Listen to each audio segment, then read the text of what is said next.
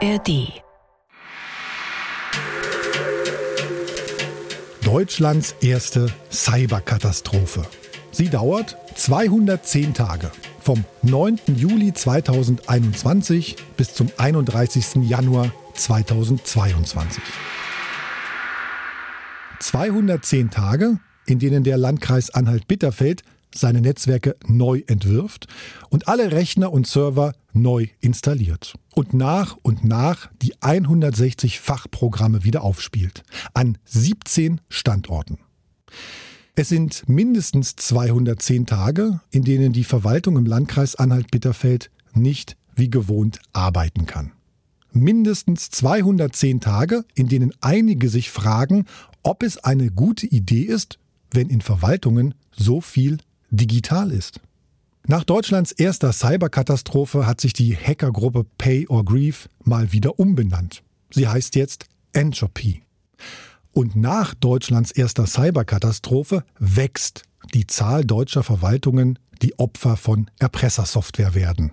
Im Herbst 2021 legt die vermutlich russischsprachige Hackergruppe Vice Society die Stadt Witten lahm. Hacker greifen auch andere Verwaltungen an. Potsdam, den Rhein-Pfalz-Kreis, Böblingen, den Kreis Ludwigsburg, die Stadt Bad Langensalza, die Stadt Rottgau, die Kreisverwaltung München, Stadt- und Gemeindeverwaltungen im Odenwaldkreis und die Kreisverwaltung Ostallgäu. An dieser Stelle nachträglich ein kurzer Korrekturhinweis. In der ersten Version dieser Folge hatten wir an dieser Stelle auch Wuppertal und Wiesbaden genannt. Die IT dieser Städte wurde aber nicht gehackt. Dort war die IT aus anderen Gründen ausgefallen.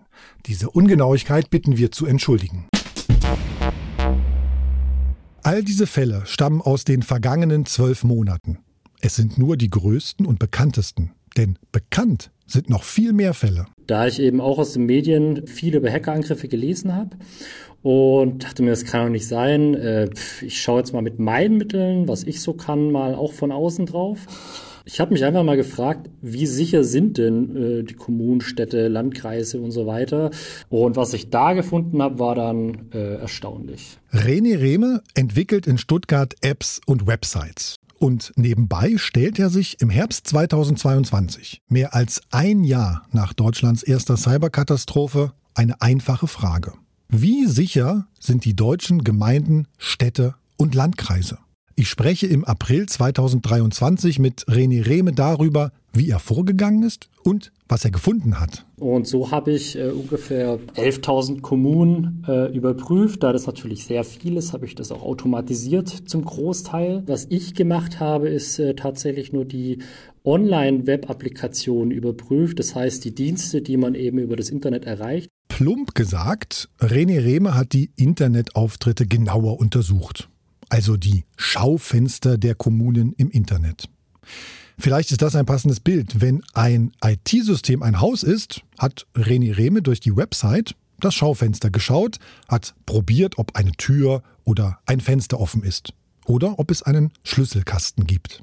Kriminelle Hacker wie Pay or Grieve, die russische Gruppe, die Anhalt Bitterfeld angegriffen hat und von der ich euch in Folge 5 erzählt habe, die sind anders vorgegangen viel krimineller. Sie haben quasi Beschäftigten aufgelauert, die in dem Haus arbeiten und die Schlüssel zu allen Räumen haben.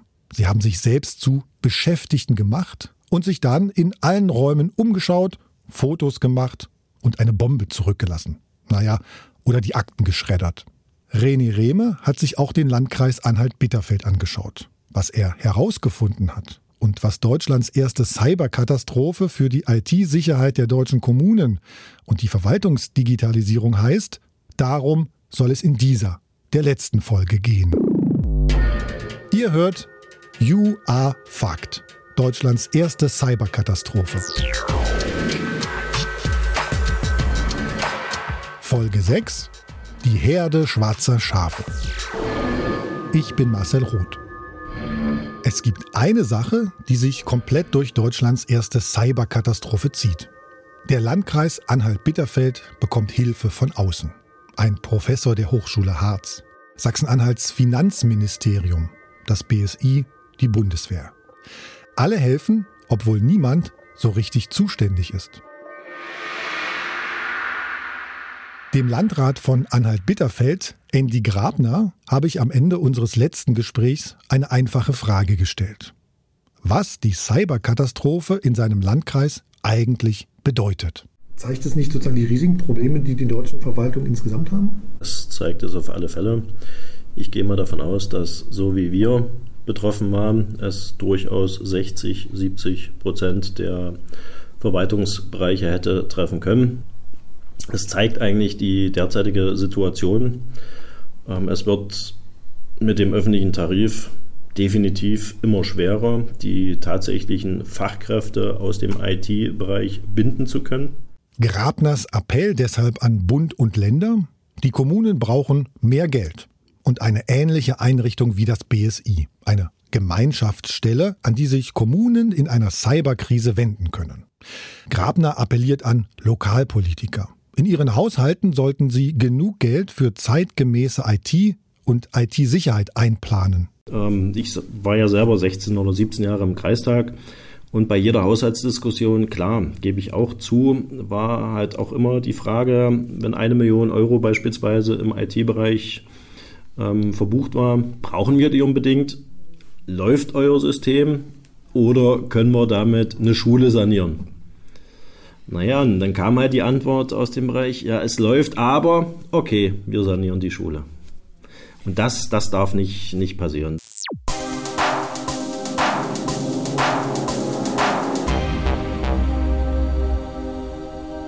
Oliver Rumpf, der IT-Mann im Landkreis, heute Chef der IT-Abteilung und 2021 an vorderster Front, um die Cyberkatastrophe zu bekämpfen. Er hat viel gelernt, sagt er, großartige Hilfe erfahren und heute achtet er vor allem auf IT-Sicherheit, auch wenn es für Benutzer dadurch vielleicht unbequemer oder umständlicher wird.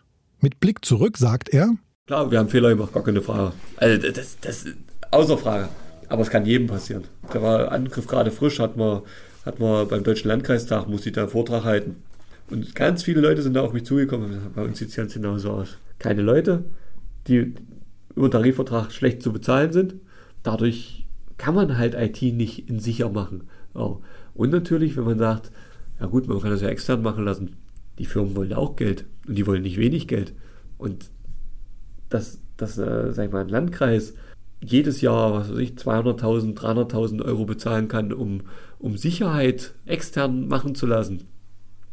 Es wird eher selten so sein. Zu wenig Geld für IT-Auskenner und Auskennerinnen. Das hat Oliver Rumpf schon in der ersten Folge als das größte Problem benannt. Aber kann es wirklich nur an der Bezahlung liegen? Einfach Geld draufwerfen und alle Probleme sind gelöst?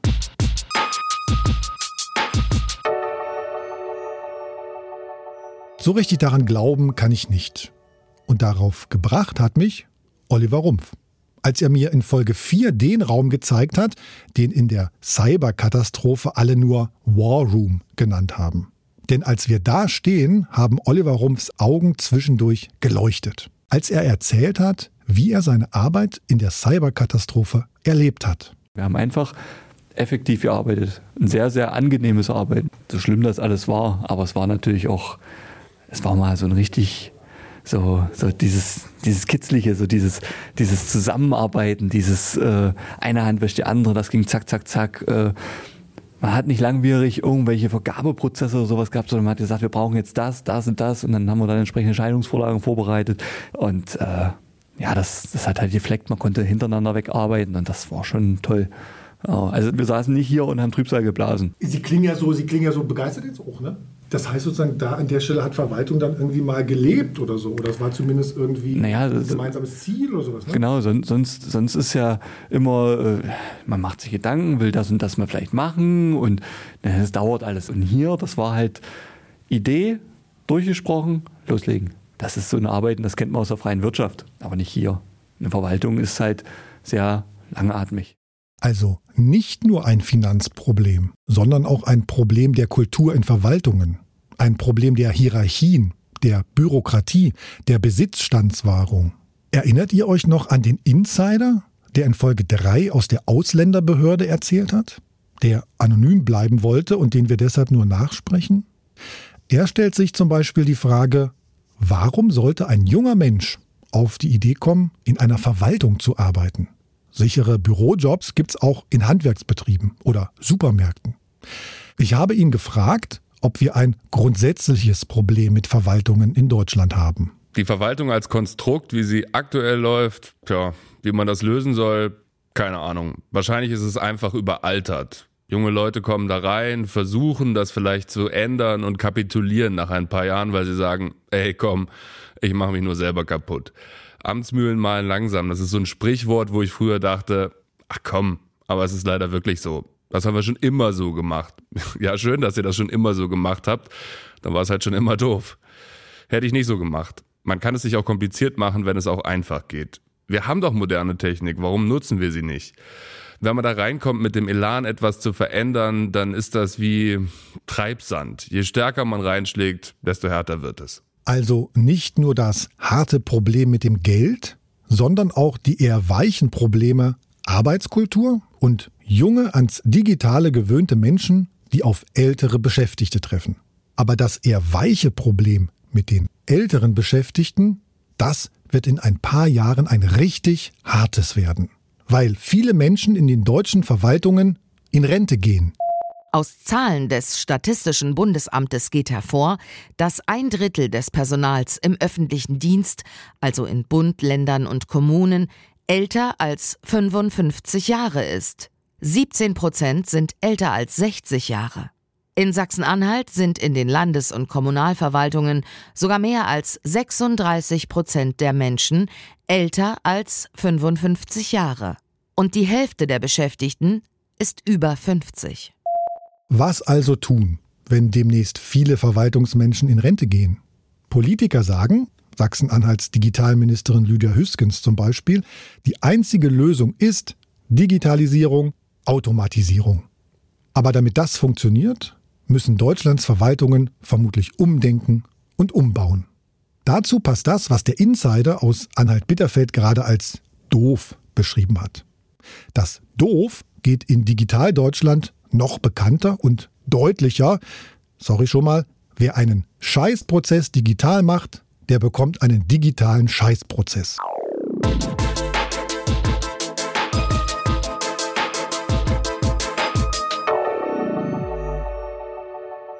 Verwaltungen, den öffentlichen Dienst und seine Prozesse digital machen. Das soll ja diese Verwaltungsdigitalisierung sein, über die immer alle schimpfen oder über die immer alle kichern. Um sie ging es beim Wiederaufbau im Landkreis Anhalt-Bitterfeld ja auch. Soll man die Verwaltung gleichzeitig digital voranbringen und die Infrastruktur wieder aufbauen? Nein. Experten haben dem Landkreis geraten, das auf keinen Fall zu tun. Manche nennen das heute einen Fehler.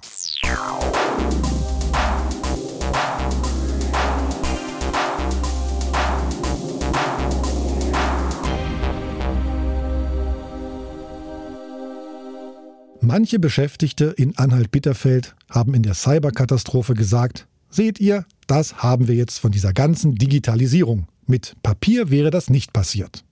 Thomas Leich, der Professor von der Hochschule Harz, der als einer der ersten Externen im Landkreis Anhalt-Bitterfeld geholfen hat, er ist ein Digitalfan, war in der Cyberkatastrophe aber auch froh, dass der Landkreis noch nicht ganz digital war. Wir können noch ins Archiv gehen. Wir haben erst umgestellt vor vier Wochen oder sowas, ja. Weil dann, dann macht man einen Haken dran und sagt, ja, vier Wochen verloren gegangen, tut weh, aber äh, kriegt man irgendwie erledigt. Alles weg? Hm, Thomas Leich sagt, die entscheidende Frage ist nicht, ob oder wann eine Organisation angegriffen wird, denn das wird passieren. Und das ist auch an seiner Hochschule Harz im Februar 2023 passiert. Die wichtigste Frage ist, wie reagiert eine Organisation darauf? Und dann hat er mich gefragt, wann ich wieder arbeiten könnte, wenn er meinen Laptop jetzt aus dem Fenster wirft. Ich kann meinen Laptop ja schnell genug außer Reichweite von Thomas Leich bringen. Aber kann eine Kommune ihre IT vor böswilligen Hackern schützen? Thomas Leich spielt nicht nur den Gedanken durch, meinen Laptop aus dem Fenster zu werfen, sondern auch mit Bomben zu hantieren. So entwirft er ein Bild. Dem muss man nicht zustimmen, aber mit mir hat es irgendetwas gemacht. Also ein IT-Service im Landkreis ist ja Infrastruktur. Ja? Sitzen wir hier in Magdeburg. Ne? Ich könnte ja auch jemand sein, der die, die Elbbrücke mal wegbombt und sage übrigens, du hast noch zwei weitere Elbbrücken, zahl mal die Summe X. Ne? Das ist ja nichts anderes, als die im Prinzip mit diesem, äh, mit diesem Trojaner machen. Ja, das ist ja. Deswegen verlangst du aber nicht von der Oberbürgermeisterin hier, dass die irgendwelche Abwehrraketen um diese Brücke stellt. Ne? Es ist ganz klar geregelt, diese Brücke wird vor Luftangriffen von der Bundesrepublik Deutschland ausgeschützt. Obwohl es eine kommunale Brücke ist, muss sich die Oberbürgermeisterin nicht darüber Gedanken machen, dass hier jemand international vorbeifliegen kann und kann da mal was drauf äh, werfen. IT-technisch ist das so. Es ist unrealistisch, dass jeder Landkreis und jede Kommune an jeder ihrer Brücken ein Abwehrsystem stellt. Das ist Thomas Leichs Fazit. Schafft es jede Kommune in Deutschland, ihre IT-Infrastruktur zu schützen? Oder ist das eine Aufgabe des Bundes? Wie gut sind Kommunen vor der nächsten Cyberkatastrophe geschützt? Die kurze Antwort? Niemand weiß das. Ein Experte aus einem Bundesministerium hat mir seine Schätzung genannt. Ein Drittel, ein Drittel, ein Drittel. Ein Drittel der Kommunen und Landkreise ist super vorbereitet.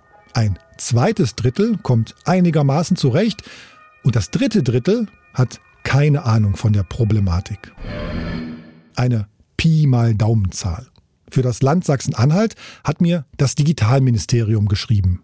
Nach einer Befragung der kommunalen IT-Union EG, KITU, ist auf kommunaler Ebene Kommunen und Landkreise ein sehr unzureichendes Informationssicherheitsniveau gegeben und damit nur eine unzureichende Vorbereitung auf vergleichbare Sicherheitsvorfälle.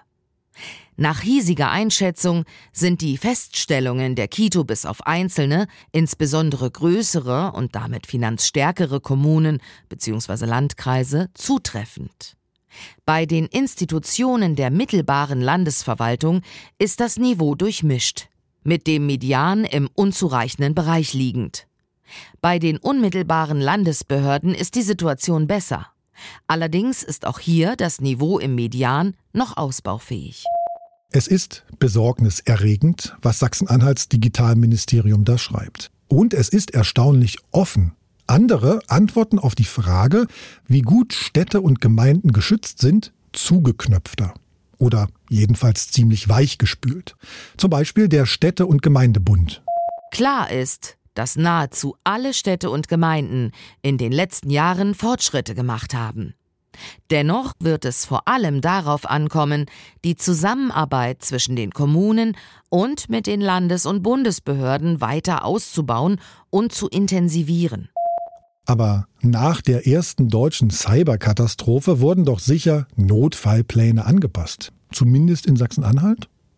Ein Vertreter des Innenministeriums ist im März 2022 in einem Landtagsausschuss. Dort fragt man ihn, ob es Notfallpläne für den Fall zukünftiger Cyberangriffe wie den auf Anhalt-Bitterfeld gibt. Schließlich ist das Innenministerium auch MI genannt, die oberste Katastrophenschutzbehörde, das Sicherheitsministerium. Als Antwort auf die Frage steht im Protokoll der Ausschusssitzung ein einziger Satz. Ein Vertreter des MI antwortet, er könne keine Auskunft darüber geben, ob Notfallpläne für derartige zukünftige Cyberangriffe existierten. Seit Deutschlands erster Cyberkatastrophe gab es in Sachsen-Anhalt zwei Hochschulen und zwei kommunale Versorgungsbetriebe, die angegriffen wurden, schreibt mir das Innenministerium. Solche Fälle sammelt offiziell niemand. Es gibt keine vollständige Erhebung, keine Statistik, wie viele IT-Angriffe es auf Kommunen gibt. Nicht beim Deutschen Städte- und Gemeindebund, nicht beim Deutschen Städtetag. Aber dass Cyberangriffe zugenommen haben, schätzen beide. Der Deutsche Landkreistag weiß von zwei weiteren Fällen von Hackerangriffen auf Landkreise. Auf den Landkreis Ludwigslust-Parchim und den Rheinpfalz-Kreis. Die standen aber auch in der Zeitung. Und das Bundesamt für Sicherheit in der Informationstechnik, das BSI, es hat nichts Handfestes. Wir können hier keine empirisch belastbaren Zahlen zuliefern, da es keine Meldepflicht in Richtung BSI für solche Fälle gibt. Aber allein in den letzten zwei Jahren hat es mindestens 24 Cyberangriffe mit Folgewirkungen auf Kommunen oder kommunale Einrichtungen gegeben, die öffentlich bekannt geworden sind. Krankenhäuser sind hier nicht mitgezählt. Dirk Häger vom BSI, dessen Abteilung 2021 im Landkreis Anhalt-Bitterfeld im Einsatz war. Also mal überspitzt gesagt, ist die IT in deutschen kommunalen Landkreisbehörden eigentlich kaputt? Ähm, also ich würde sagen, nein, sie ist nicht anders als sonst wo auf der Welt, vielleicht auch, also sicherlich auch ein bisschen besser als sonst wo auf der Welt, sicherlich nicht gut genug, um sich gegen Angriffe richtig schützen zu können. Wo der Mangel ist, ist Krisenvorbereitung. Es wird passieren und ihr müsst darauf vorbereitet sein. Also Digitalisierung bringt definitiv Risiken mit und sich nur auf Digitalisierung zu verlassen, halte ich auch für einen Fehler. Den Plan B muss man in der Hinterhand haben. Ich könnte jetzt interpretieren in Ihrem, in Ihrem Satz, der Landkreis hatte keinen Plan B.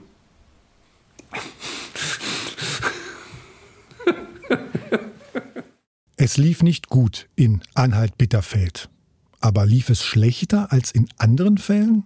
Anhalt-Bitterfeld ist kein Einzelfall, nicht das einzige schwarze Schaf. Es gibt eine ganze Herde von deutschen Verwaltungen, die sich besser absichern und auf Angriffe vorbereiten müssen. Das ist die Herde schwarzer Schafe.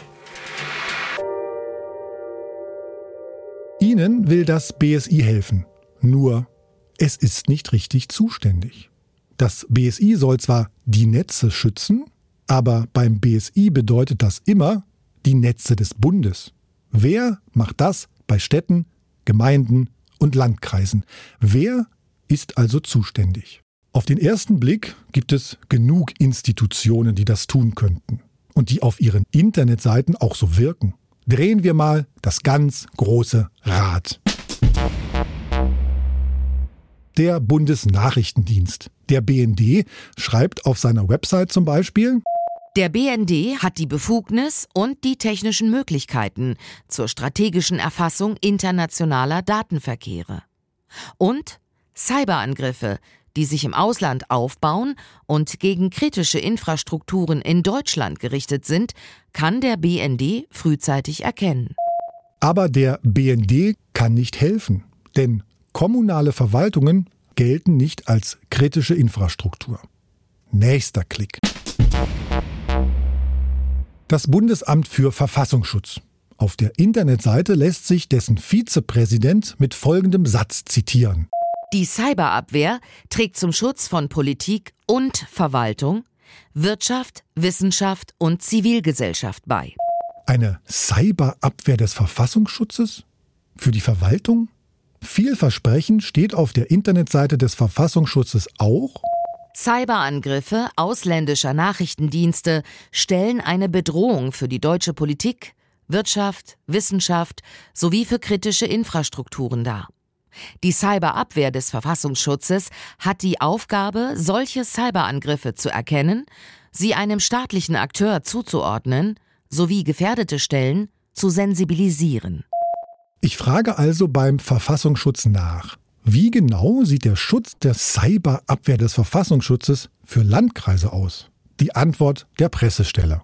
Die Zuständigkeit der Cyber- und Spionageabwehr des Bundesamtes für Verfassungsschutz liegt in der Beschaffung und Auswertung von Informationen über staatlich gesteuerte sowie extremistisch oder terroristisch motivierte Cyberangriffe. Das Aufgabenfeld in diesem Bereich umfasst die Früherkennung und entsprechende Abwehr von Cyberangriffen und die Attribution.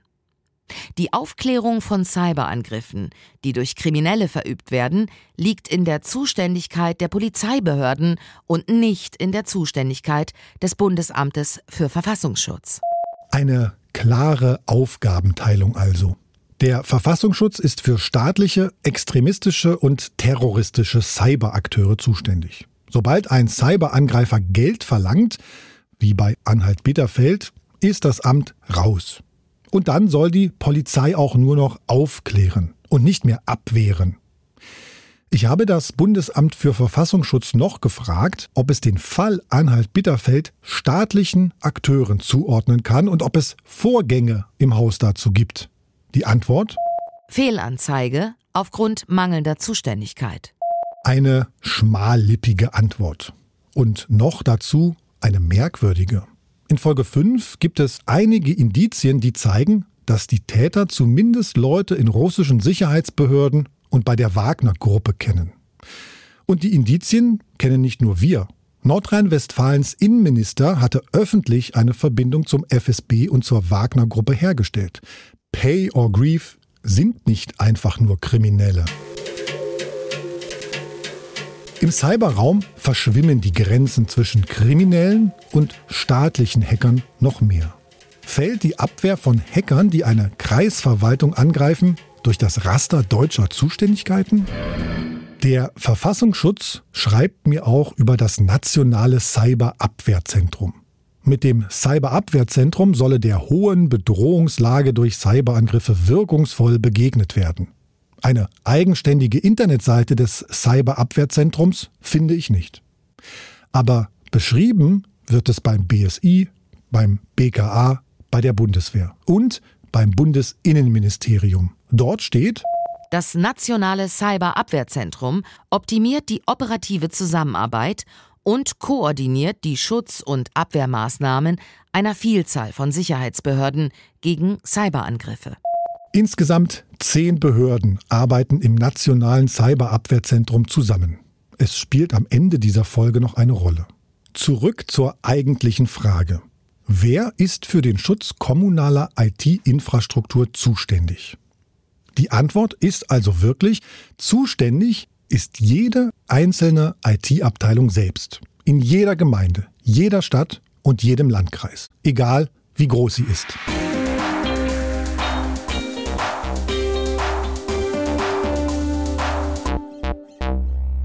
Politiker und Juristen nennen es kommunale Selbstverwaltung wenn jede staatliche Ebene für ihre IT-Sicherheit selbst verantwortlich ist. Die Sicherheit, die von kriminellen Hackern und staatlichen Akteuren aus anderen Ländern bedroht wird. Kann eine kommunale IT-Abteilung das allein schaffen? Jetzt zu René Rehme und der Sicherheit der Websites von Kommunen. Die hatte der Software-Experte aus Stuttgart ja getestet. Was er gemacht hat, war ziemlich harmlos im Vergleich zum Angriff der russischen Hacker auf die IT-Infrastruktur von Anhalt-Bitterfeld. Was geben also die Websites von 11.000 Kommunen und die Webserver, auf denen sie liegen, preis? René Rehmer. Gerade bei den zwei Fällen hatte ich Zugriff aufs Intranet, ich finde, es gehört sich nicht, man kann es besser machen, aber sie waren zumindest mal durch ein Login-Formular geschützt. Äh, mir war es aber tatsächlich möglich, äh, jetzt nicht nur bei den zwei, auch bei zwei weiteren, äh, mich einfach mit Zugangsdaten Test Test einzuloggen. Das heißt User-Test, Passwort-Test.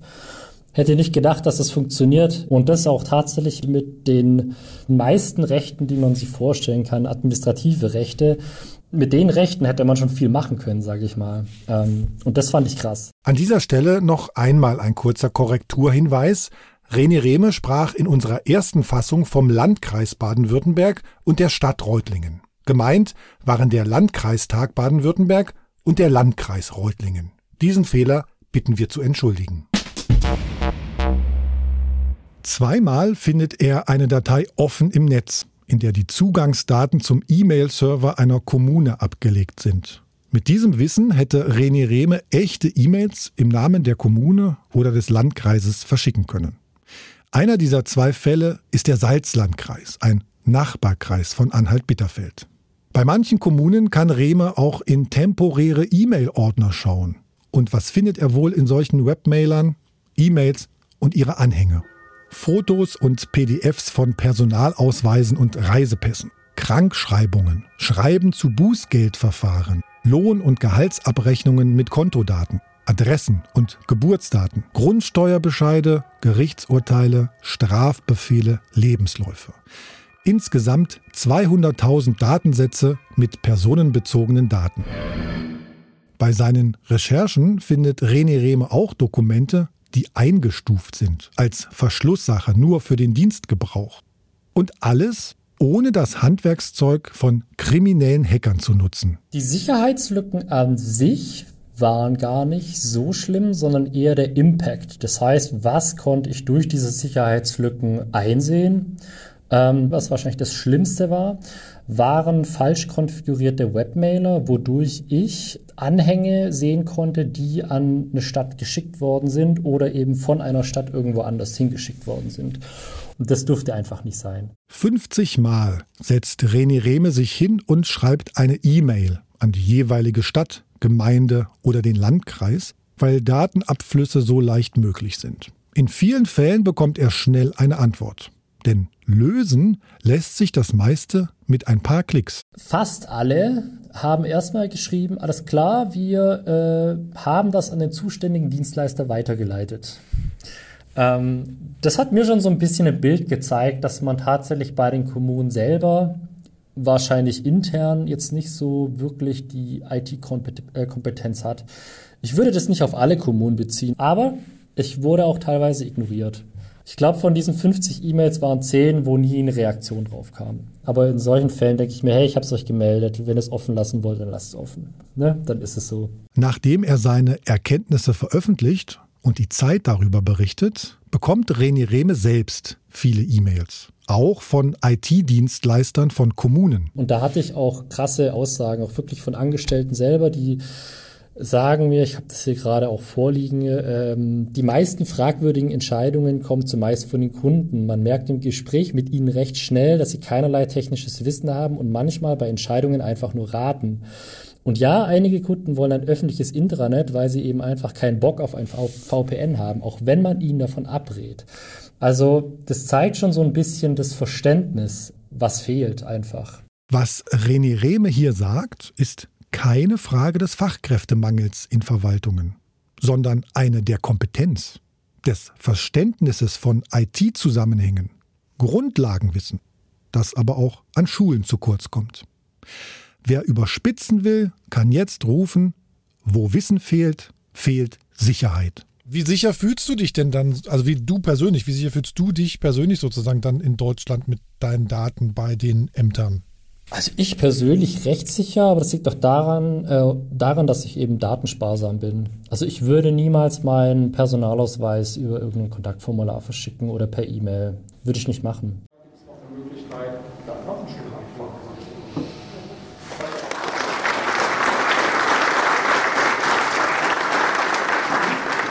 Drei Wochen später, Ende April 2023, sehe ich René Rehme in echt. Nicht nur per Videokonferenz. Er hat dunkle, längere Haare, die er zu einem Zopf zusammengebunden hat, trägt einen Dreitagebart und einen Hoodie. René Rehme ist 32 Jahre alt, Anime-Fan und zockt gern alte Computerspiele, sagt er. Ich treffe ihn auf dem kommunalen IT-Sicherheitskongress, einer Veranstaltung des Deutschen Landkreistags in Berlin. Der Kongress findet zum neunten Mal statt. Im Publikum sind die Informationssicherheitsbeauftragten von Landes- und Kommunalverwaltungen oder von deren Dienstleistern. Mitunter sind es auch einfach die Menschen aus der IT-Abteilung oder die eine IT-Expertin einer kleinen Kommune, die 120 Rechner betreut. Auf diesem Kongress hält René Rehme einen Vortrag über seine Recherche. In der Mittagspause setzen wir uns nach draußen auf eine Bierbank im Gras.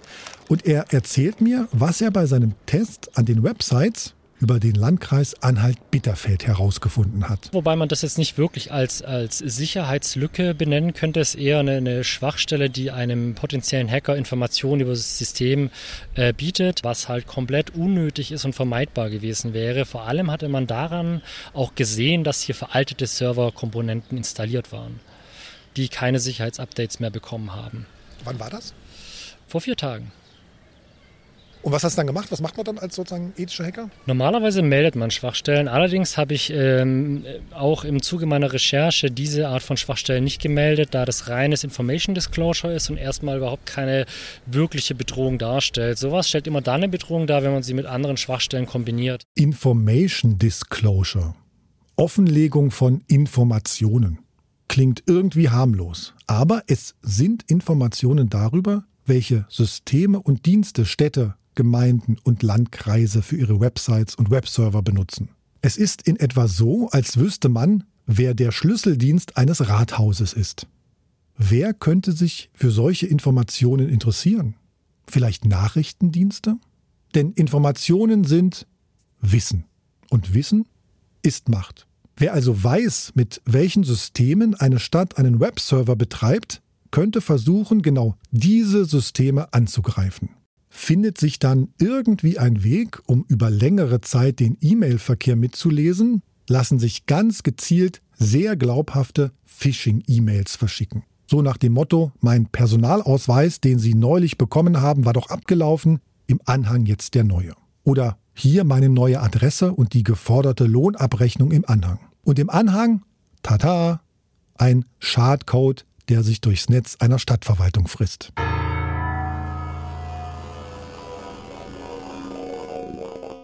Was ich beschrieben habe, ist bei der Website von Anhalt Bitterfeld eine theoretische Bedrohung. Aber was der Gedanke zeigt, können sich Beschäftigte in Verwaltungen vor solchen Phishing-Mails überhaupt schützen? Kann sich eine Stadt davor schützen? René Rehme sagt, alles, was er gefunden hat, zeige, dass Sicherheitsstandards nicht eingehalten werden oder dass es schwer sei, sich an solche Standards zu halten. Anderthalb Stunden vor Reni Remes Vortrag auf dem Kongress hat dort Julia Schütze gesprochen. Sie arbeitet als Projektleiterin für Cybersicherheit und Resilienz bei der Stiftung Neue Verantwortung. Das ist eine Denkfabrik, die sich damit beschäftigt, wie der technologische Wandel die Gesellschaft betrifft. Und Julia Schütze war auch im vergangenen Jahr hier. 2022 hat Sabine Griebsch auf dem kommunalen IT-Sicherheitskongress gesprochen. Ihr erinnert euch, sie hat sich um die Verwaltungsdigitalisierung im Landkreis Anhalt-Bitterfeld gekümmert und war technische Einsatzleiterin beim Wiederaufbau. Ihren Vortrag hat damals auch Julia Schütze gehört. Und ich glaube, Anhalt-Bitterfeld und gerade auch Sabine Griebsch war da halt sehr, sehr öffentlich und das, war, das ist ein Positivbeispiel. Und dann konnten sich natürlich jetzt schon einige, glaube ich, sehr gut vorbereiten. Also ich höre auch von Kommunen, die auch so dachten, oh Gott, ich habe so einen Notfallplan noch nicht und die jetzt daran arbeiten. Also es passiert sehr viel, aber es muss auch noch sehr viel passieren. Julia Schütze meint, eine IT-Abteilung und eine Verwaltung müssten sich ständig weiterentwickeln und auf dem neuesten Stand sein. Sie sollten immer auf dem Weg sein. Aber wer sich auf den Weg macht, muss wissen, wo er steht und wohin er will. Bei der IT-Sicherheit von Kommunen also wieder, wo stehen die? Wie gut sind sie geschützt? Julia Schützer. Es wäre wichtig zu wissen, wie gut sind wir aufgestellt. Und das zum Beispiel ähm, kann man natürlich auch rausfinden. Hier war ja jetzt auch ein IT-Sicherheitsforscher, der mit seinen Kapazitäten mal und was ihm so erlaubt ist oder möglich ist, getestet hat. Es kann natürlich auch noch durch andere Verfahren getestet werden, wie gut man aufgestellt ist. Ja. Und dann wüssten wir natürlich auch mehr, okay, hier konkret das fehlt noch und das ist dein Fahrplan und hier musst du jetzt sozusagen noch ähm, dich besser aufstellen. Politik könnte Anreize schaffen, sagt Julia Schütze.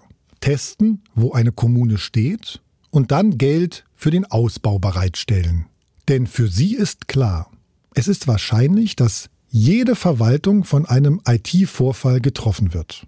Das sollte allen Beschäftigten klar sein. Wenn man das nicht denkt, dann frage ich mich, in welche Zukunft diese Personen blicken. Ja, weil wir werden ja Digitalisierung hoffentlich weiter vorantreiben. Ja, wir werden mehr digitalisieren. Es wird kom komplexer und je mehr es passiert, desto mehr ist die Erwartung auch von Bürgerinnen, dass man sich ja damit mal beschäftigt hat. Und wenn man das nicht gemacht hat, dann äh, ja, werden die ungeduldig, wenn irgendwie Leistungen und Sachen nicht funktionieren. Deswegen sollte man davon ausgehen, dass es passiert und dann sich dahingehend aufstellen.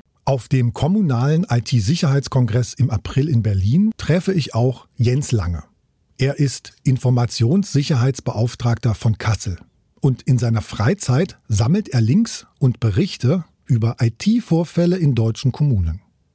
Auf seiner Internetseite kommunalernotbetrieb.de.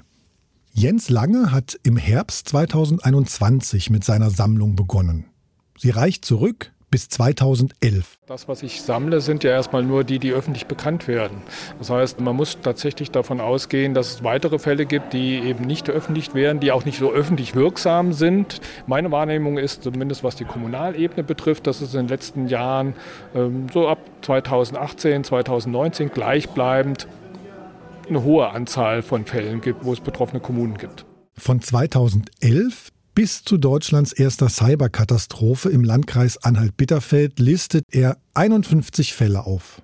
51 Kommunen, deren IT ein paar Stunden, Wochen oder gar Monate lang beeinträchtigt war. Berichte über 51 Cybervorfälle in deutschen Kommunen in zehn Jahren. Seit der Cyberkatastrophe von Anhalt-Bitterfeld vor zwei Jahren hat Jens Lange 58 neue Fälle gesammelt, über die berichtet wurde. Eines findet Jens Lange an der Cyberkatastrophe von Anhalt-Bitterfeld nicht gut, dass der Landkreis den Katastrophenfall ausgerufen hat. Ich glaube auch, dass es danach durchaus einen Abschreckungseffekt gegeben hat, äh, nicht mehr so zu agieren. Äh, ich glaube, dass ein Katastrophenfall äh, hat eine Schlagkraft und eine Schlagseite, die dem den eigentlichen Handeln, was man dort geboten ist, nicht gerecht wird. Es bekommt so eine Dimension, die das Thema eigentlich in einen Effekt bringt, der am Ende ähm, kontraproduktiv ist. Es entstehen Reaktionen, es stehen Überreaktionen, ne? Polizei, Bundeswehr, äh, Institutionen, die eigentlich sich auf der Kommunalebene überhaupt nicht bewegen, sonst normalerweise, wo auch klar sein muss, äh, wen ich wo wie einsetze. Und solange das nicht da ist, kann ich das, äh, nützt mir das am Ende ja auch nichts, wenn ich diese, diesen Katastrophenfall herbeibeschwöre. Natürlich in der Konsequenz ist das eine Katastrophe, aber es hat mit dem eigentlichen Katastrophenfall wenig zu tun. Also was man sonst darunter verstehen sollte. Fakt ist, Seit Anhalt-Bitterfeld hat keine Kommune mehr eine Cyberkatastrophe ausgerufen. Und seitdem hat sich auch rechtlich nichts geändert, schreibt Sachsen-Anhalts Digitalministerium.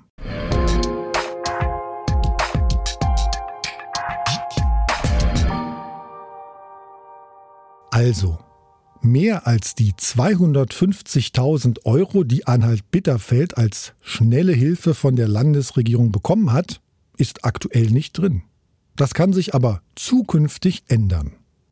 Das hängt auch mit einer neuen EU-Richtlinie zusammen. NIS 2 heißt die. NIS steht für Netzwerk und Informationssicherheit. Und aus der NIS 2 werden Vorgaben für kritische Teile der Landesverwaltungen abgeleitet. Weil der Bund den Bundesländern nichts vorschreiben darf, müssen alle Bundesländer eigene Gesetze schreiben. Und sie müssen entscheiden, ob die Regeln darin auch für ihre Landkreise und Kommunen gelten. Das schärft zwar den rechtlichen Rahmen, aber wer IT-Sicherheit in Kommunen bezahlt, ist noch lange nicht geklärt. Schlimmer noch, wenn es ganz blöd läuft, könnte es unterschiedliche Regeln in den Bundesländern geben. Im sachsen-anhaltischen Halle könnten dann andere IT-Sicherheitsvorgaben gelten, als im 45 Kilometer entfernten sächsischen Leipzig.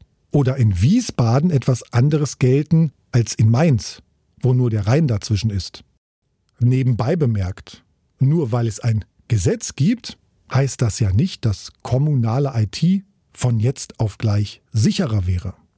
Aber Druck, die kommunale IT sicherer zu machen, kommt gerade aus einer Ecke, aus der niemand damit gerechnet hat von den Landesrechnungshöfen.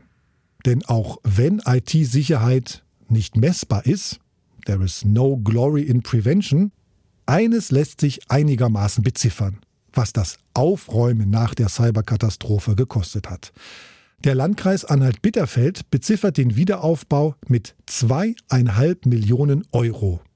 Uns Steuerzahler hat es aber mehr gekostet die 250.000 Euro, die das Land Sachsen-Anhalt zur Verfügung gestellt hat, plus die Personalkosten für die Soldaten der Bundeswehr und die Experten des BSI. Sachsen-Anhalts Landesrechnungshof hat deshalb vor ein paar Monaten bei den Kommunen nachgefragt. Der Landesrechnungshof hat die Organisation der IT-Sicherheit in Kommunen geprüft. Hierzu haben wir alle Landkreise und Städte mit mehr als 25.000 Einwohnern einbezogen. Die örtlichen Erhebungen sind beendet. Die geprüften Kommunen und die zuständigen Landesbehörden werden in Kürze über die Feststellungen, Empfehlungen und Schlussfolgerungen des Landesrechnungshofes unterrichtet. IT-Vorfälle als finanzielles Risiko. Geld lässt sich, anders als IT-Sicherheit, konkret beziffern. Das verstehen alle. Für IT-Vorfälle bei Behörden interessieren sich deshalb sogar Ratingagenturen. Sie schauen auf die Bundesländer und bewerten sie für den Kapitalmarkt. Eine schlechtere Bewertung kann die Kredite für ein Bundesland teurer machen.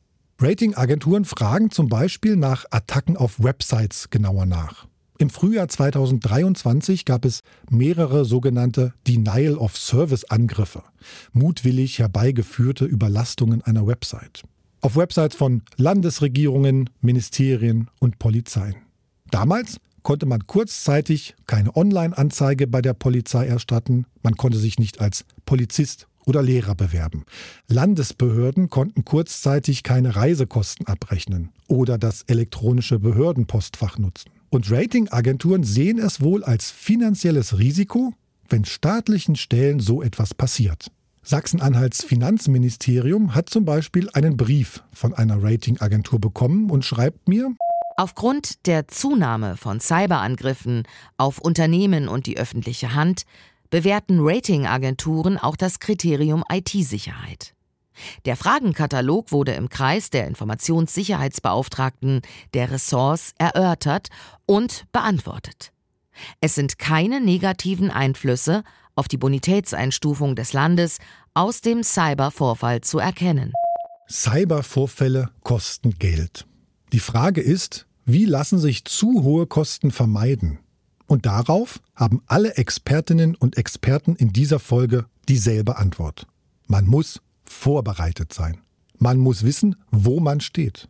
Man muss wissen, wie die Lage ist, wie Angriffe ablaufen und wie sie sich auswirken.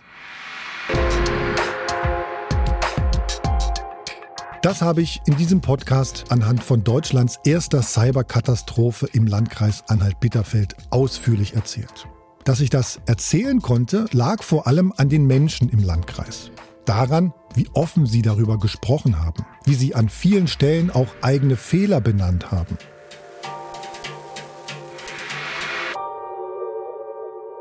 Transparente, offene Kommunikation. Das loben Julia Schütze, Jens Lange und Dirk Häger. Denn nur so können andere aus Fehlern oder Angriffen lernen. Wissen ist Macht. Eine Institution, die vieles wissen sollte, ist das Nationale Cyberabwehrzentrum. Zehn verschiedene Organisationen sind im Cyberabwehrzentrum gebündelt. BSI, BKA, Bundespolizei, Bundeswehr, Verfassungsschutz, BND, der Militärische Abschirmdienst, das Zollkriminalamt, die Bundesanstalt für Finanzdienstleistungsaufsicht und das Bundesamt für Bevölkerungsschutz und Katastrophenhilfe. Fünf dieser Organisationen sind dem Bundesinnenministerium nachgeordnet. Im Mai 2023 habe ich dem Ministerium drei Fragen per E-Mail geschickt hat sich das Nationale Cyberabwehrzentrum in einer Sonderbefassung mit der Cybergefährdungslage der deutschen Kommunalverwaltungen beschäftigt? Ja. Das Cyberabwehrzentrum hat sich im Rahmen einer Unterarbeitsgruppe mit der Cybersicherheitslage der Kommunalverwaltung befasst. Was ist das Ergebnis dieser Befassung? Der Bericht des Cyberabwehrzentrums richtet sich ausschließlich an Stellen des Bundes und bildet einen Baustein in der Beurteilung der gesamtstaatlichen Cybersicherheitslage Deutschlands. Der Bericht selbst ist als Verschlusssache nur für den Dienstgebrauch eingestuft. Insofern können keine Aussagen zum Inhalt getätigt werden. Wird die Befassung den deutschen Kommunen zur Verfügung gestellt? Dies ist nicht beabsichtigt, da die IT-Sicherheit der Kommunalverwaltung grundsätzlich in der Zuständigkeit der Länder liegt und der Bund zu Angelegenheiten der Länder grundsätzlich keine Stellung nimmt. Eine Herde schwarzer Schafe. So heißt diese, die letzte Folge von You Are Fact, Deutschlands erste Cyberkatastrophe. Der Cyberkatastrophenfall von Anhalt-Bitterfeld hat mich über einen Zeitraum von fast acht Monaten beschäftigt. Ich habe mit Dutzenden Menschen gesprochen und dabei gelernt, was in Anhalt-Bitterfeld passiert ist und warum. Aber es gibt Fragen, auf die ich nach wie vor keine Antworten habe, die aber dringend beantwortet werden müssen, um kommunale IT cybersicherer zu machen. Zum Beispiel sollen Verwaltungen von Städten und Landkreisen als kritische Infrastruktur gelten? Können Kommunen IT-Sicherheit selbst erledigen? Oder sollen sie Firmen dafür beauftragen? Auch auf die Gefahr hin, dass in staatlichen Verwaltungen Kompetenz verloren geht? Und wie kommen sie nach einem Hackerangriff am schnellsten wieder auf die Beine? Und dann ist da noch ein Begriff, um den ich im Podcast eigentlich versucht habe, einen Bogen zu machen. Die Digitalisierung von Verwaltungsdienstleistungen. In ganz vielen Punkten ist das keine Frage von IT oder Technik, sondern von der Organisation unseres Landes. Wir brauchen einen Personalausweis, einen Reisepass, eine Genehmigung für einen Anbau, ein rosarotes Papierchen. Wir brauchen Dinge, die uns unser Staat vorschreibt. Dinge, die per Gesetz geregelt sind. Und wir finden es richtig, wenn Menschen finanzielle Unterstützung vom Staat bekommen. Wohngeld oder Arbeitslosengeld zum Beispiel. Auch Dinge, die per Gesetz geregelt sind. In einem demokratischen Land schaffen solche Regeln und Gesetze Sicherheit. Sie sind für das Funktionieren eines Landes entscheidend. Ich finde, es ist Zeit, anders über Deutschlands Verwaltungen nachzudenken. Was ihre Kernaufgaben sind, wie sie sie am besten erfüllen können und wo. Auf Bundes-, auf Landes- oder auf kommunaler Ebene. Und wie können Deutschlands Verwaltungen ihre Aufgaben auch bei zukünftigen Hackerangriffen erfüllen?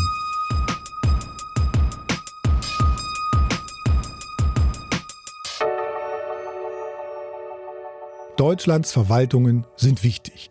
Sie sind für das Land so etwas wie die Hardware und Software zugleich.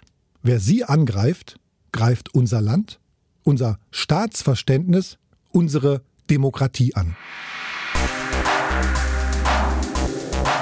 Das war der Podcast You Are Fact, Deutschlands erste Cyberkatastrophe. Wenn ihr Fragen oder Feedback habt, schreibt uns gern eine E-Mail cyberkatastrophe.mdr.de. Verteilt gern Sternchen und Herzchen in euren Podcast-Apps. Und seid vorbereitet. Und das meine ich ohne Alarm. Denn wer vorher handelt, hat alle Möglichkeiten. Wer nach einem Vorfall handeln muss, nicht. Den Notfall üben statt im Notfall üben, hat Sabine Griebsch das neulich genannt. Also, was wäre euer persönlicher IT-Supergau. Und wie könntet ihr den am schnellsten hinter euch lassen? Recherche und Autor Marcel Roth. Redaktion und Produzent Julian Bremer. Leitung Frank Rogulis und Dr. Winfried Bettecken. Sounddesign Michael Thaler. Grafik Stefan Schwarz und Max Schirm. You Are Fact Deutschlands erste Cyberkatastrophe. Ein Podcast von MDR Sachsen-Anhalt. Danke an Marit Häske, Luca Deutschländer, Steffen Schurke, Thomas Rasche, Markus Küssner, Jana Merkel, Thomas Tasler, Uwe Nickel, Dirk Preuß, Lukas Potzewaunig. Und danke an alle meine Gesprächspartnerinnen und Partner, genannt und ungenannt, die mit mir über Deutschlands erste Cyberkatastrophe gesprochen haben. Und natürlich vielen Dank an euch fürs Zuhören. Und zum Schluss noch ein Hörtipp. Geheimsache Doping, Staffel 2. Sie ist eine der erfolgreichsten Athletinnen der Sportgeschichte. Die Berliner Eisschnellläuferin Claudia Pechstein. Weltweit respektiert, auf dem Eis gefürchtet. Pechstein ist nie positiv auf ein Dopingmittel getestet worden und gilt doch seit 2009 als Dopingsünderin. RBB-Moderatorin Kerstin Hermes und der ARD-Doping-Experte Hajo Seppelt beleuchten den Fall Pechstein in einer fünfteiligen Miniserie. Seppelt legt sich fest, nach allem, was wir heute wissen, hätte Claudia Pechstein nicht gesperrt werden dürfen. Geheimsache Doping, der Fall Pechstein zu hören in der ARD Audiothek und überall dort, wo es Podcasts gibt.